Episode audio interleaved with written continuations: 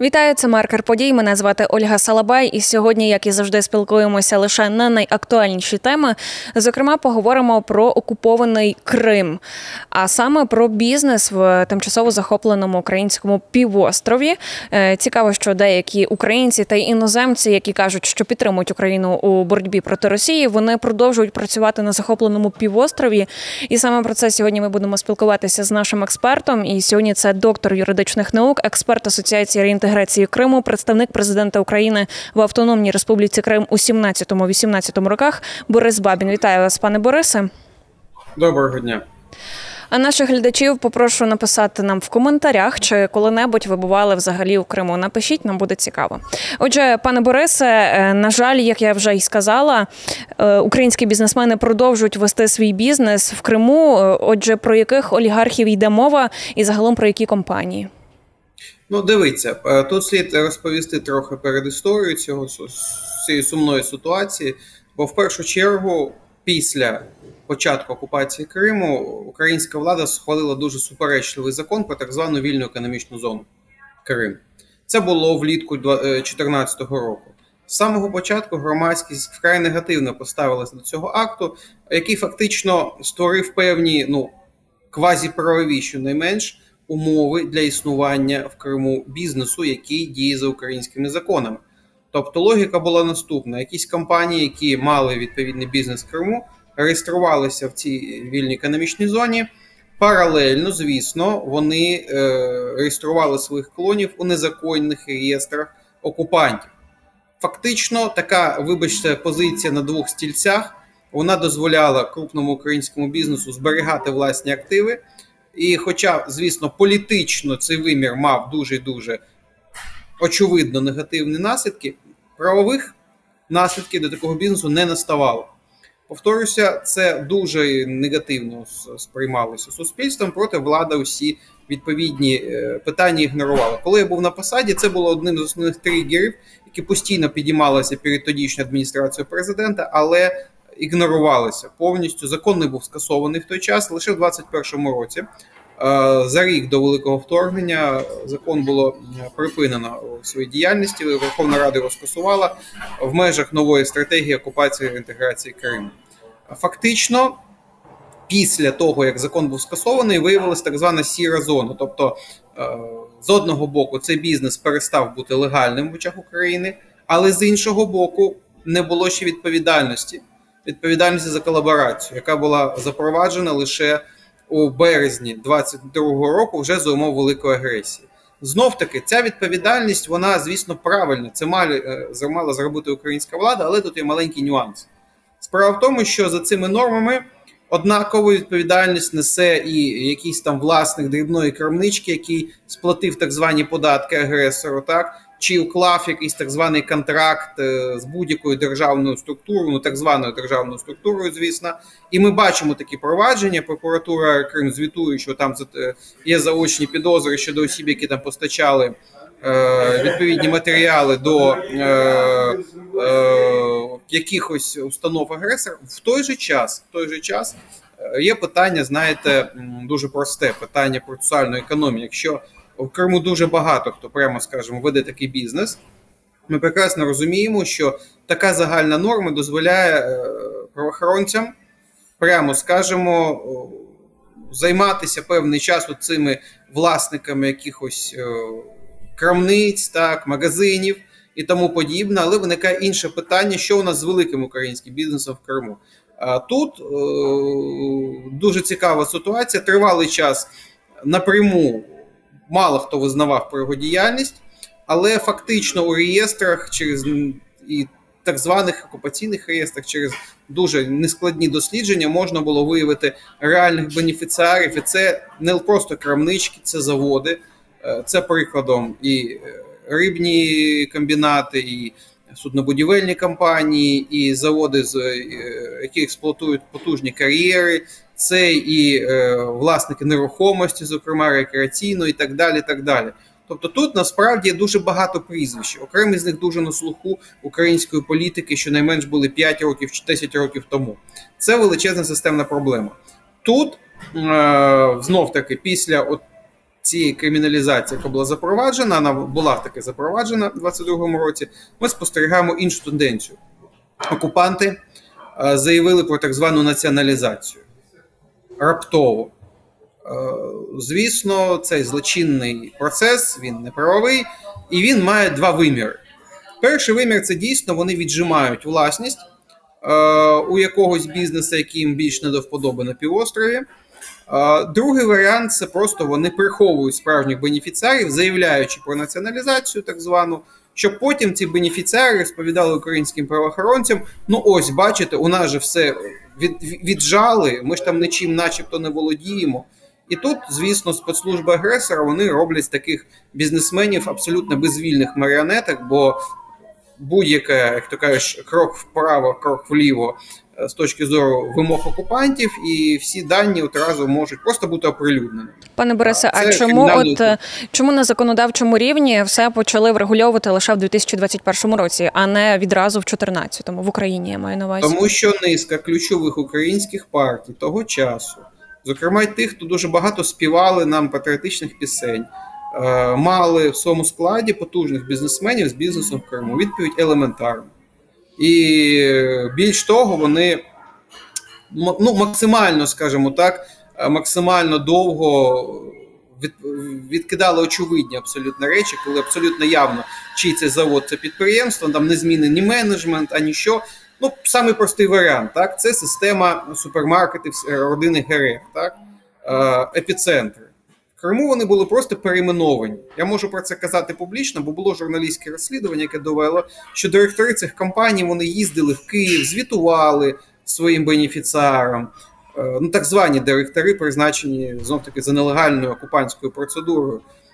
Але вже після 22-го року раптово заявили про начебто націоналізацію, але, знаєте, ці директори там залишилися. Ну, там змінили прізвище, але знов-таки там працює той самий менеджмент з певними косметичними змінами. Розумієте, про що? І це не поодинокий приклад. У нас ще є дуже така цікава ситуація з Севастополь Енерго. Севастополь Енерго – це основна енергоутворююча компанія міста. І вона і низка інших обласних електромереж України нам підконтрольні території, це там, Чернівці Обленерго, Херсон Обленерго і так далі, вони контролювалися одною російською бізнес-групою. Це дуже величезна бізнес-група, це ціла імперія пана Бабакова з Москви. І ось знов-таки до 22-го року ніхто не ставив йому не лише питання того, що він робить в Криму, а те, що робить прикладом Херсон Обленерго чи Чернівці Обленерго. А які ще знаєте, от такі... питання, як це... ну, зрозуміло, що прикладом така компанія володіє всією інформацією, що відбувається в регіоні. Це ж очевидно. Військові частини, вони ж також електрику мають від Обленерго, розуміло, так, і прикордонники, і всі інші підприємства, установи, державні структури. Тобто тут окупанти мали, як то кажуть, абсолютний карт-бланш щодо отримання відповідної інформації. І лише за умов масштабної агресії десь вже 2 роки йдуть процеси конфіскації цього майна. Це просто приклад того, що було не просто на поверхні, це було абсолютно очевидно. А стосовно яких ще компаній, от Епіцентр ми знаємо, Обленерго ми знаємо, які ще є такі компанії, чи можете ви перелічити, і хто, приміром, є їхніми власниками, хто зараз є в Україні і досі не покарані? Ну, знаєте, це дуже важке питання, бо всі ці бенефіціари одразу будуть судитися після того, як їх назову. Бо, знов-таки, це питання не до мене, це питання до наших шановних правоохоронців. Я дуже сподіваюся, що вони будуть не лише розслідувати, як там власник крамниці продав 10 банок краски окупантам на якусь їх військову частину, але й більш такі, знаєте, масштабні речі. Накшалт кінотеатру «Сатурн» в Ялті, накшалт, відповідно, Волоклавського рудоуправління, накшалт заводів залізобетонних конструкцій, накшалт Керченського заводу «Океан», накшалт Керченської рибно-консервної фабрики, накшалт Севастопольського Аквамарину. Ви знаєте, що досі можна придбати ці консерви в мережах України підконтрольною? Про це всі мовчать. Розумієте? Оце все є викликом. Це є величезним викликом. Приклад, ну такий, знаєте, який абсолютно не потребує ніяких доведень, в Криму до недавнього часу щонайменш працювала мережа супермаркетів «Ашан». Розумієте? Це французька компанія, яка водночас має абсолютно, скажімо так, безперешкодно супермаркети на підконтрольній території України. Ну, працювати на території тимчасово окупованій, де зараз є росіяни, це означає платити податки в їхню державну казну. Чи є умовно якісь приблизно хоча б цифри, скільки вони заплатили? Ми ж розуміємо, що ці гроші, вони перетворюються на ракети, які на нас летять. Ну, дивіться, питання навіть не в цьому. Питання в тому, що цей бізнес був, то щонайменш до 2022 року, одним, як то кажуть, з хребтових для злочинної економіки півострова. Якщо ми візьмемо, наприклад, заводи, і тут же знов-таки журналістське розслідування пана Фірташа, то це північ Криму, це хімічна промисловість, то це був один з основних індустріальних комплексів в Криму, який платив не просто податки, це одне з системоутворюючих підприємств. Це мова йде про мільярди. Мова йде про десятки мільярдів за ці роки окупації. Або прикладом у нас є питання перевалки зерна, так? Викрадення зерна, злочинного навантаження зерна, воно відбувається, зокрема, через Севастопольський термінал Авліта. Хто володіє Авлітою наразі, це, вибачте, питання такою зірочкою. Але всі знають, хто володів Авлітою до 2014 року. І таких ситуацій дуже багато. У нас є дійсно ситуації, коли бізнес віджимався, але в цих ситуаціях тут дуже просто можна побачити, бо тоді бізнесмени йшли в міжнародні інвестиційні арбітражі і стягували з агресора кошти. Так, прикладом це була корпорація «Приват». «Приват» він дійсно судився. «Нафтогаз» судився і отримав ці гроші за агресора, за злочинну конфіскацію власних активів. Але якщо ми маємо крупний український бізнес, так, який в Криму мав мільярди, і потім окупанти його начебто відібрали, але цей бізнес мовчить і ніде не судиться з окупантами, то, ну знаєте, я дуже важко можу собі повірити в українського бізнесмена, якомусь просто так подарував декілька мільярдів доларів. Ну вибачте, це ж такого ж не буває, правильно? Є дійсно ситуації, коли можна казати, що бізнес, ну, коли бенефіціари це визнавали, коли бізнес віджимали, і тут вже питання є дійсності цих контрактів. Прикладом це комбінат у Скворцовому, м'ясокомбінат, який до окупації належав корпорації «Міронівські хлібопродукти». Там дійсно бізнес наразі контролюють росіяни. Це клан потужний, який зайшов в Крим агропромисловий, колишнього міністра агрополітики Росії, там це краснодарська мафія потужна. Тут дійсно якось передали активи, але не шляхом націоналізації, не шляхом конфіскації. І ще маю питання стосовно розслідування журналістів схем. Медійники дізналися про те, що український телепродюсер, засновник і генпродюсер Ліги Сміху Наум Баруля має не те, що громадянство Росії, він досі має бізнес в Криму. Мова про компанію «Профіль Н», тобто це ресторан на набережній Судака. От він досі є в Україні, він працює. Чому такі люди не під санкціями? Чому, та не те, що не під санкціями, чому він досі не за ґратами? Це питання до правоохоронців, якщо факти встановлені. От як це, діяти? Звісно, як потрібно діяти з такими, що потрібно вводити, щоб не боялися? Заяви до СБУ, ВРК, воно знаходиться в Києві наразі, я так розумію, воно працює. Це їх функціонал, є Нацполіція ВРК, відповідне управління, також на підконтрольній території. Вони мають це розслідувати. Знов таки, я ще можу повірити, що певною мірою іноді важкувато з'ясувати прикладом власника ресторану чи якогось там маєтка. Це дійсно може бути прикладом. Але коли це завод, коли це підприємство, яке постачає продукцію, виробляє щось, ну, вибачте, це величезний виклик. У нас навіть, знаєте, такі трагікомічні ситуації. Прикладом є завод «Фіалент» у Сімферополі. Він контролюється місцевими кримськими колаборантами. Я не кажу, що це материкові українці його контролюють. Але його директор багаторічний, який активно сприяє не просто роботі заводу, а його роботі на військово-промисловий комплекс агресора, бо там виробляються відповідні деталі з літаків і так далі, він досі є героєм України. Йому це дали до окупації, і багато разів суспільство зверталося до влади, хоча б з вимогою, ну хоч позбавити його цього звання. Хоча він був під санкціями певний період, це таке було, він був включений в санкційні списки. Це просто приклад того, як там це відбувається. Це загалом, це все є відображенням нашого ставлення до кримської проблематики.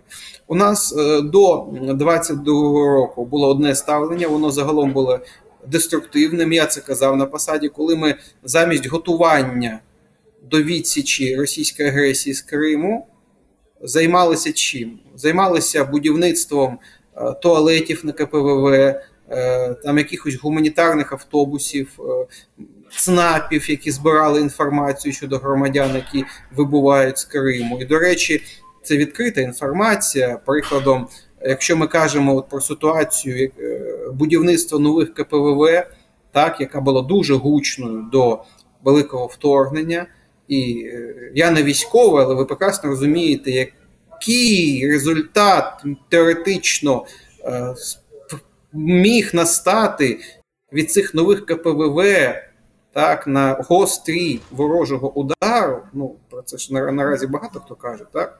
Так ось, хто був бенефіціаром розбудови, хто освоював кошти? Освоювала кошти компанія «Сакар». Чомусь і було дуже цікаво займатися цим питанням. А нагадаю, що брат директора «Сакар», пан Мамедов, він був до окупації спочатку прокурором, вибачте, до великого вторгнення спочатку прокурором АРК, а потім заступником генерального прокурора пана Рибашапки, а потім заступником генеральної прокурорки пані Венедіктової. Ну, у вас ще є питання щодо цього?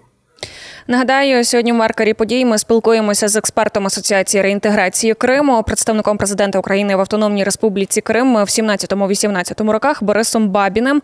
Наших глядачів закликаю обов'язково підписуйтесь на наш YouTube-канал «ФАМ Галичина Аналітика», ставте нам лайки і обов'язково пишіть коментарі, адже ми таким чином будемо реагувати і знати, чи актуальні теми ми для вас підбираємо. Отже, пане Борисе, ще маю таке питання. Ви згадували вже французький Ашан, я знаю, що німецький автовиробник запчастин також працював і, можливо, що досі працює в окупованому Криму, канадська мережа кінотеатрів. От яким чином Україна має зараз працювати, щоб донести нашим партнерам, ну, що це ненормально, вже більше ніж 10 років триває вторгнення Росії в Україну, ну, це ненормально працювати на українських територіях. Що має робити Україна?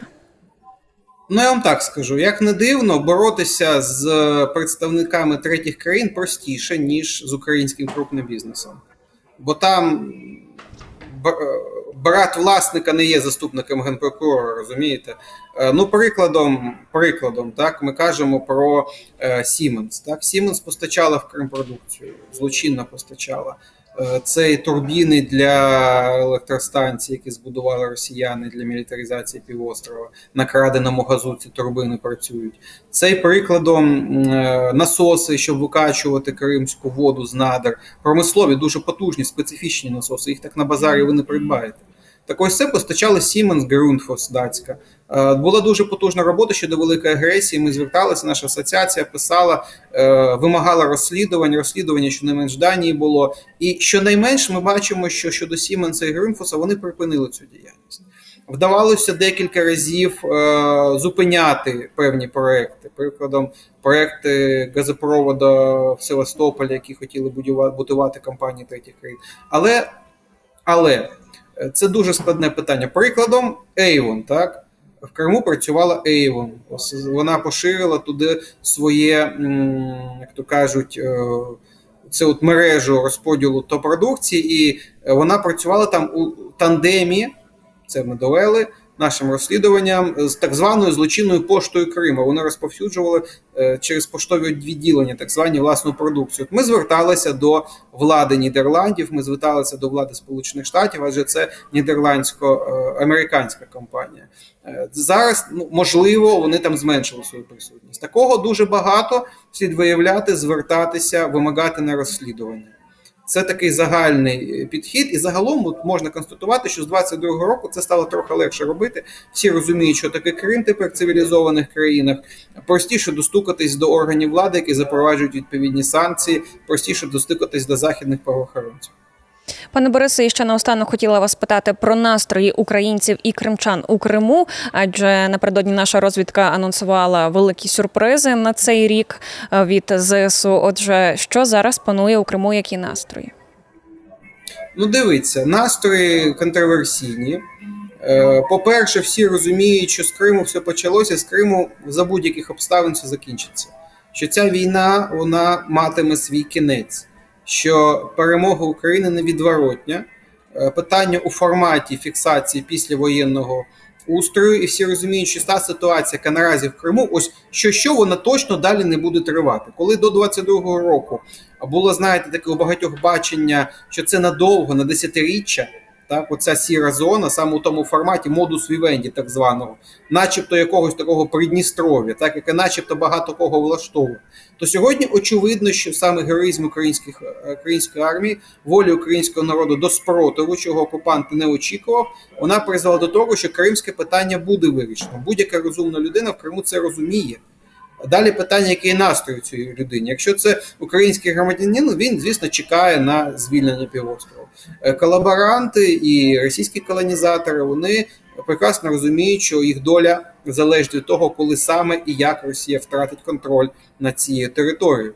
Тобто, загалом настрої тому такі, знаєте, поляризовані. А тому не дивно, що прикладом з 22-го року істотно посилилася кількість проукраїнських проявів. Це не тому, що їх раніше у людей було менше в головах. Просто тепер вони, знаєте, часто просто не можуть себе стримувати, і це, знаєте, реакція на те, що там відбувається. Відбуваються там не дуже добрі процеси, в першу чергу абсолютно тотальна мілітаризація, така пропаганда ненависті до українства, і Геббельс би і позаздрив би, і, ну, звісно, вантаж 200, і вантаж 300, лише навіть за журналістськими підрахунками, кількість вбитих кримчан в лавах армії-агресора десь до 1000 осіб, це лише встановлені. Я не кажу про десятки тисяч поранених, контужених, вантажа 300 там без кінцівок і тому подібне. Тобто це прийшло до кримчан в дім. І всі, і ті, хто підтримував агресію, і ті, хто не підтримував, і ті, хто намагався якось пересидіти, вони всі бачать наслідки для них конкретно. Зрозуміло, що від такого, якоїсь величезної любові до російського агресора ні у кого там не виникає, повірте. Дякуємо вам, пане Борисе, за розмову. Я нагадаю, сьогодні гостем Маркера Подій був доктор юридичних наук, експерт Асоціації реінтеграції Криму, представник президента України в Автономній Республіці Крим у 17-18 роках Борис Бабін. Мене звати Ольга Салабай. Дякую, що були з нами. Обов'язково підписуйтесь на нас і до зустрічі.